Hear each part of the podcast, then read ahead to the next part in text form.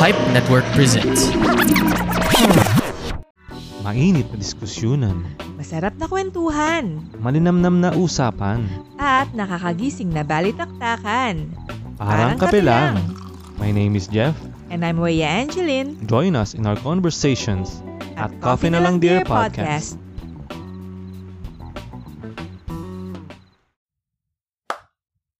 A stone tablet made in 1500 BC from ancient Babylon may have had the very earliest known description of a ghost. You're listening to the Banyo Podcast Reflush, the show where you get to learn something new and useless about the world around you. My name is Carl Aquino.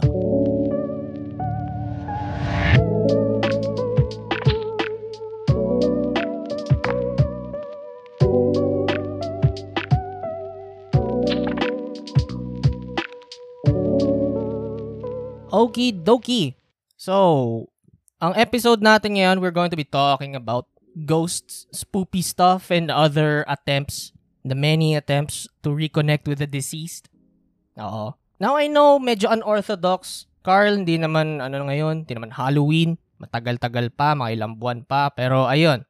This could have been a perfect Halloween episode, pero wala tayong magagawa. Ganito yung order na ginawa ko sa, ano ko, sa mga episodes ko. All of my future episodes are ano eh, are already pre- pre-planned. So, ang gagawin ko na lang ay magre-research and magre-record. So, ayun, what are we gonna do? But anyway, like I've already stated, we are going to be talking about spoopy stuff and we are going to be focusing on the weird and wacky world of spiritualism. Oh, spiritualism o yung paniniwala na yung mga kaluluwa ng mga patay ay kaya pang makipag-usap sa iba't ibang mga nabubuhay pa. According sa mga practitioners ng spiritualism, these ghosts, the- these souls, these spirits, all communicate through a living person known as a medium o yung isang individual na kayang mag-conduct ng iba't ibang mga rituals para mag-summon ng mga spirits para sila yung magiging magiging bosses nila kumbaga para magkaroon ng interaction between the living and the dead. Itong mga medium na to, they go into these trance-like states of consciousness para ipakita, parang patunay nila na sumanib yung kaluluwa ng mga ano, ng mga patay sa kanila para ayun, makipag-communicate. Ayun, itong itong states of consciousness na to usually, alam mo na yan, yung stereotype, yung stereotypical na nahihilo, nalilito, asan ba ako sa'yo, aasa ba ako sa'yo, all that jazz, you know the idea. Ngayon, ang tawag naman dun sa mga tao na gustong makipag-contact sa sa mga kaluluwa, sila yung mga clients, sila yung tinatawag na spiritualist, hindi yung mediums mismo. So, magkaiba pa yon Iba ang medium sa spiritualist. You need to have that sort of distinction clear. Now, keep this in mind, itong fact na to. Now, you may think na, sure, itong spiritualism movement na to, they have a lot of religious connections and connotations. Sure, given na yan kasi we're talking about ano the paranormal and things that are beyond from this mortal plane. However, these practitioners do not necessarily have to adhere with a strict set of religious rules. So, sure, you may consider spiritualism as a religion of some sort, but hindi masyadong klaro ang distinction between ano that. You could be uh, you could be a medium or a believer in the spiritualism movement. Kahit parang kristyano ka or or atheist ka. May mga iba't ibang mga types pa nga ng spiritualism eh. so there's a flavor for everybody. Mamimili ka na lang kung magaganon okay ngayon. So throughout humanity hu- throughout the history of humanity people had numerous ways to try and reconnect with their deceased loved ones daming mga ganyan. And tulad ng sinabi ko kanina, sure, may religious connection din to. Kasi maraming mga biblical accounts pagdating sa pag-contact sa kaluluwa ng patay. Uh, dami niyan sa, lalo na sa Old Testament. Also, for the record, I am not saying that the Bible is a, a true and honest recollection of historic events. I'm saying na merong connection siya sa culture and pwede itong gamitin as reference, kumbaga ganyan. Ngayon, no Middle Ages naman, sinasabi nila na ang possession ng mga demonyo sa mga tao ay usually nangyayari dahil sa scheming and conniving ng mga mediums na to. Sila yung dahilan kung bakit may mga sinasaniban ng mga demonyo. And uh, it's the job of the the exorcist from the Catholic Church to purge that demon out of that bitch's body. Kung ba ganon. Ganon yung mga iniisip nila. And later on, nung nagsimula na yung mga Salem witch trials, they used ano, the proof of mediums as evidence against witches. Kasi according sa kanila, the spirits that the that the medium has used may or may not have given the witches their power. So, ayun. Yun yung paniniwala ng mga tao nun. But here's the thing. The modern idea of spiritualism didn't happen until nung 1840s na. Its history and its origin can be traced back to 1848 sa Hydesville, New York. Ganito nangyari no. There was this family called the Fox family who lived in this house sa Hydesville, New York. And for some strange reason, this family began experiencing a series of supernatural phenomena. Kinda like what happened with the Irving family dun sa episode ko tungkol sa kay Jeff the Talking Mongoose. And if you haven't heard of the story of Jeff the Talking Mongoose, you can check it out sa Spotify, sa kahit anong podcast app na ginagamit nyo. I'm leaving a link in the description para kung nagkataong na, nagkaroon kayo ng interest sa episode na yon, you can go ahead and listen to that story as well. Okay? It's a very fascinating story. But anyway, itong Fox family na to kasi, they've been living in the house for almost a year by that point. And everything was fine and good and normal and wala namang nangyayaring weird and strange noises na nangyayari for a while. Until they began hearing some strange noises. Ayun.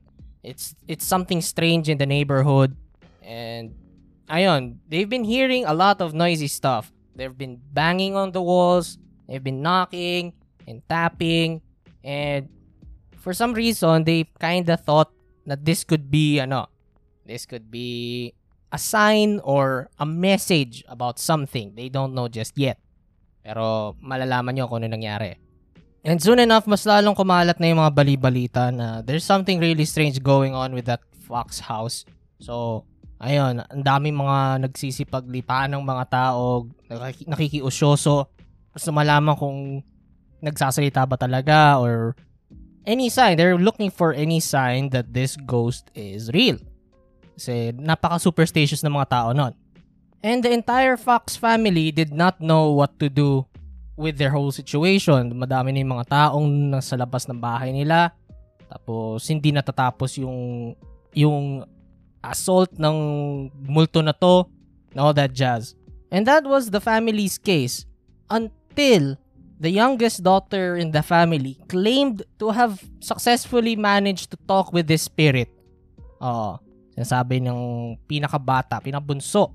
Ang pangalan niya ay Catherine Fox. Her nickname was Kate, so let's just call her Kate. Now, according kay Kate, she was able to talk to this spirit using the taps that she has heard na ginagawa ng kaluluwa na to. And as proof of that, she asked the spirit to repeat in taps the number of fingers she's been holding up. So for example, parang patunay niya, sasabi, tatanungin niya sa kaluluwa, Hoy, ilang mga daliri to? Tapos she's going to she- she's going to raise three fingers and then miraculously the spirit would tap three times. And yun na yung magiging patunay nila na she was also in in talks with the spirit for some reason. And that's all fine and good. However, hindi ka agad maniniwala ang mga tao kung si Kate lang ang nagsasabi nun. So, some, somehow, her older sister na si Margaret or Maggie, she backed up her younger sister. So, meron na silang parang witness. Kumbaga sa sa psychic powers ng magkakapatid na to.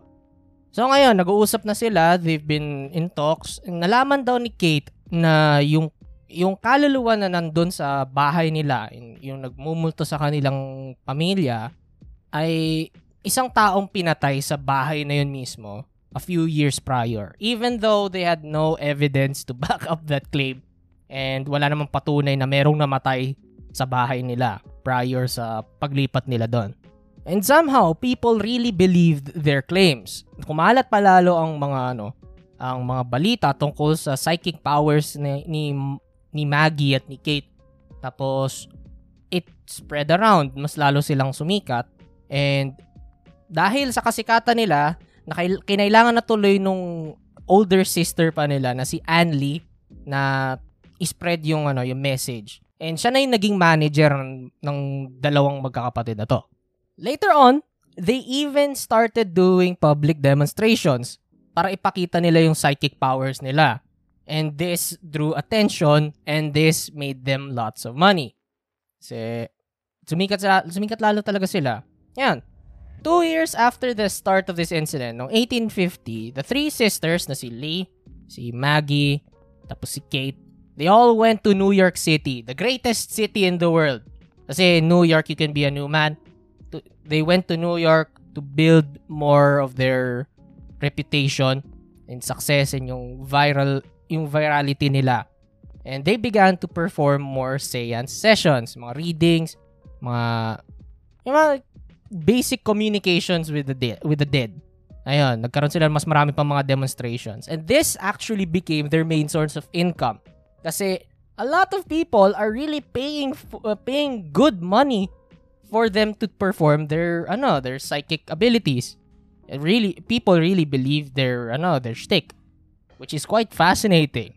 Kung kaya ko lang din yan at madali kong mauuto yung ba't ba mga tao sa paligid ko, I would have been rich a long time ago.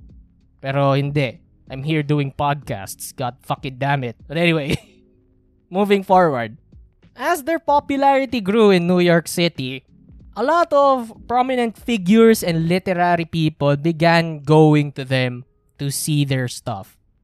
And ayun, they've, they've been attending their sessions and nagiging parang top echelon na sila ng society because of their alleged supernatural abilities. Now, one of their avid supporters and believers ay isang American journalist and newspaper editor na si Horace Greeley. And since he's a newspaper editor and he's a well-respected ano, man of journalism, he began to endorse the sisters through his ano, sa newspaper niya na The New York Tribune.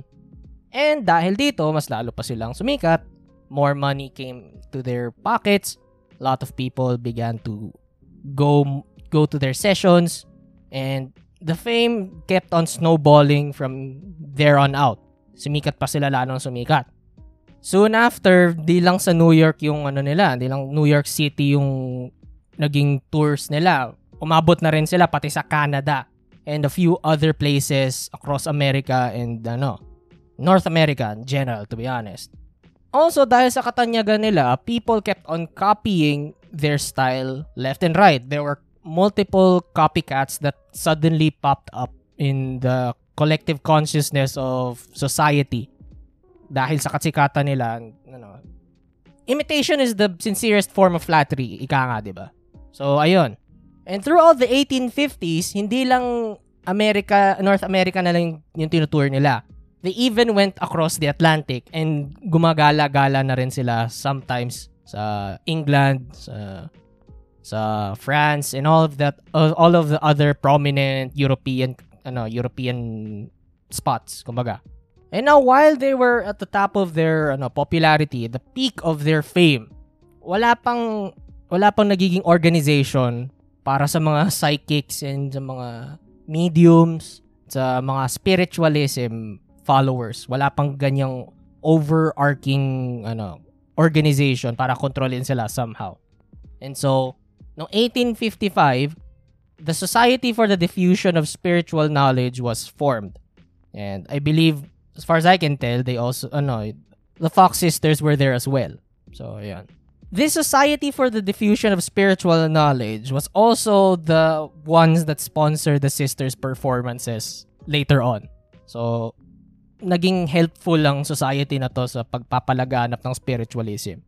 But anyway, even though the sisters kept on touring left and right and they've been going through lots and lots of places, life still continued for Margaret and Kate.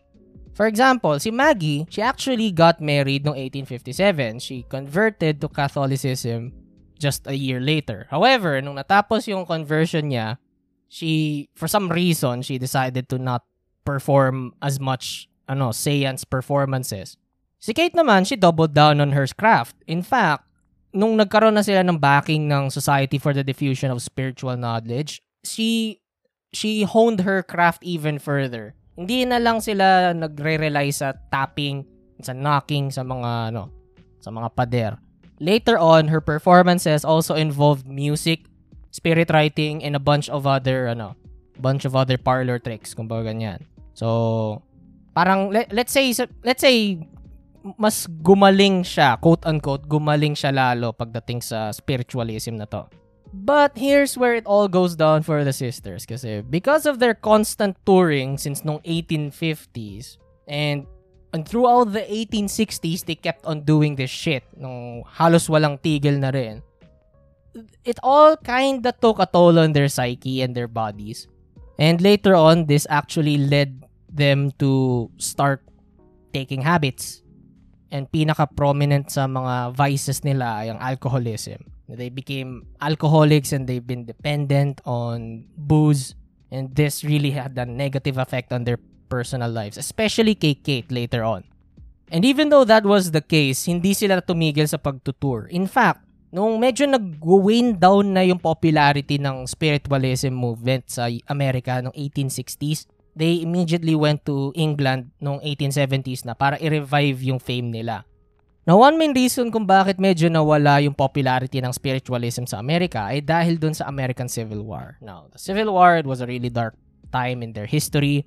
And the North and South were fighting. Started noong 1861 at tapos lang noong 1865. And it was a bit more important and it kinda drew more attention kaysa dun sa spiritualism bullshit na ginagawa nila.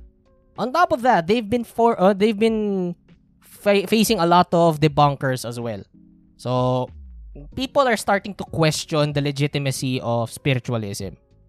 Kaya ayun, lumipat sila muna ng England for a while, started noong 1870s and they were successful in reviving their ano, their fame and popularity. Nung bumalik sila sa Katanyagan, they had a new set of followers and more mediums and psychic people began popping up as well. So, tulad lang nung dati, lumitaw din yung mga copycats. So, ayun. Sikat na uli sila. However, even though medyo nagiging popular na uli sila, hindi rin nagtagal masyado yung mga maliligayang araw nila. Kasi later on, noong 1888, the sisters went back to America. And then soon after that, for some reason, Maggie decided to go to the New York Academy of Music. And after years of claiming that everything that they've been doing was true and honest and legitimate, and that their seances were real, Maggie finally spilled the beans and claimed, proclaimed to be honest, sinabi niya na hindi talaga totoo yung mga pinaggagawa nila. And all of this seance psychic bullshit that they've been doing for years all started as a prank. Oh my guy. Start it's just a prank, bro. Yun yung sinabi ni ni Maggie Fox. It all started because they wanted to prank their very superstitious mother. And then ayun, it really just snowballed from there and it it became a, a lie so big that they could not stop it anymore. So ayun, umamin si Ma- si Maggie. So ngayon magtataka ka.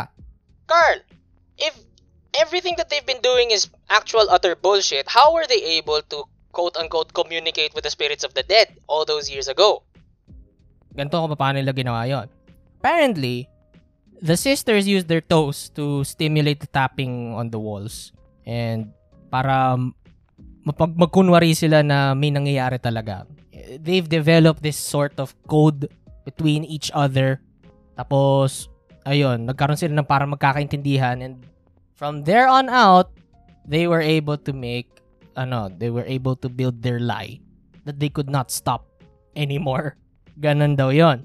Kaya ayun, dahil sa expose na ginawa ni Maggie, they've been criticized by all of the other spiritualist followers and then yung mga mediums, mga psychics, all that jazz. Yan, talagang criticize nila yung pag yung pag-expose ni ano ni Maggie doon sa craft na ginagawa nila. And may iba rin nagsasabi na this this expose that ano this expose that Maggie did was the result of her alcoholism and it made her confess somehow. They put two and two together kaya ayun yung naging result. Kaya dahil dyan, sirang-sira na talaga ang reputation ng magkakapatid nito. Maggie and Kate are both done with ano, na, na-cancel na sila kumbaga. However, strangely enough, for some reason, Maggie decided to recant her statements later on and went back to doing ano, went back to doing psychic medium performance bullshits as if nothing even happened. Parang hindi niya ina-acknowledge na na siya ng ganong klaseng expose. Ni-retcon niya ang sarili niyang buhay para um, para magkaroon uli sila ng fame and popularity and money. Mga ganon. Pero it was all a bit too late kasi their reputation really was damaged beyond repair by this point. And the sisters Maggie and Kate both died in poverty years later. Si Maggie namatay siya noong 1893. Si Kate, she died a year prior noong 1892. So, it was a sad moment. They really died penniless. Nawala na talaga yung mga properties nila, nawala na yung pera nila, nawala na yung mga kaibigan nila. Nothing. They were left with nothing. And that should have been the end of spiritualism as we know it. Dapat walang-wala na ang spiritualism ngayon and everybody has moved, moved on with their lives. However, for some reason, even though Ma- Maggie already confessed that everything was fake and none of this none of what she's been doing was real she confessed it all in in public. Somehow spiritualism lived on. Parang masamang damo hindi man patay-patay na matino. In fact months after Maggie passed away noong 1893 the National Spiritualist Association was formed. Later on naging nagbago sila ng pangalan. They're now known as the National Spiritualist Association of Churches By the end of the 19th century and the start of the 20th century, the support and debunking of the spiritualist movement grew ever stronger. Marami pang mga taong nagkaroon ng interest pagdating sa spiritualism, both negatively and positively. Ngayon, one major example ng mga ng isang spiritualism debunker was the famous magician and escape artist Harry Houdini. Oo. Ganito yung nangyari as it turns out, during his earlier years, he was actually ano, into spiritualism. He believed in the power of spiritualism, but later on he grew disillusioned by by the movement. Primarily because of all of the scams and con artists that were pretending to be mediums. So, na-realize niya na ganito kadami yung mga bullshit na nangyayari sa spiritualism movement, he decided to go 180 on their asses and became a prominent debunker of spiritualism. In fact, he was so adamant at, at trying to destroy spiritualism that before he died noong 1926, he tried to appeal to Congress para gawing illegal and criminal offense ang fortune telling. Oh, kinausap niya yung Congress ng United States para lang i-convince yung para i-convince ang sangkatauhan na malaking kalokohan lang ang ano, spiritualism and yung fortune telling bullshit na ganyan. Sure, it wasn't successful pero it was still prominent in ano, trying to destroy spiritualism. On the other side of the argument, isang example, isang major example ng supporters ng spiritualism movement ay si Sir Arthur Conan Doyle. Yes, Sir Arthur Conan Doyle famous fiction writer and author of the Sherlock Holmes stories. You would think na ano siya, always uh, always meticulous siya and reasonable and logical yung pag-iisip niya. Ano? As it turns out, he has already spent decades on researching about the paranormal, mga spirits, mga ghosts, mga fairies, and other similar phenomena. Yan nga, for years. And i- isa sa mga pinaka-reason daw nito ay dahil yung anak daw niya at yung kapatid niya, they both died. And I guess this is his way to cope with the loss and trying to reconcile, uh, trying to talk with them once again and reach out.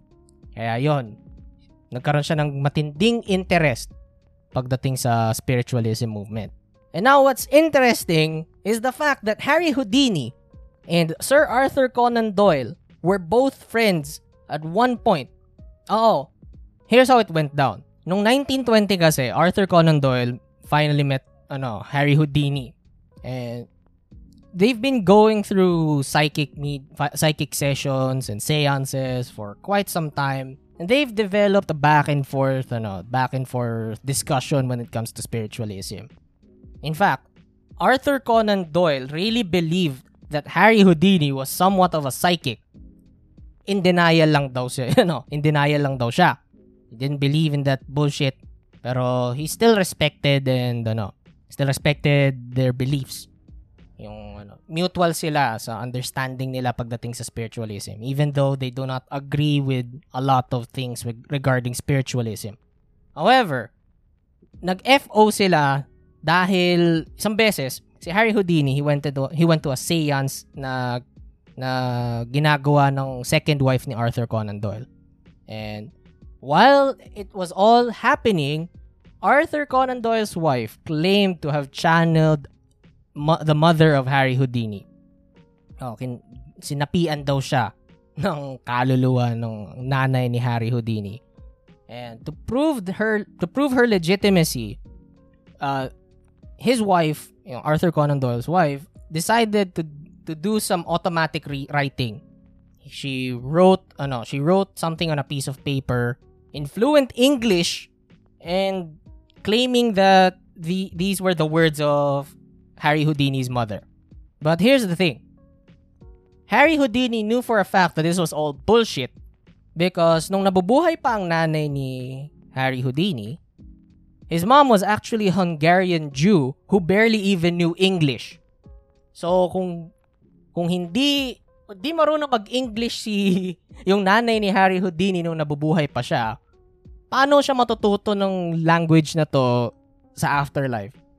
Either one, uh, Arthur Conan Doyle's wife is just making all of this bullshit up. Or number two, somehow, Harry Houdini's mom took English classes in heaven.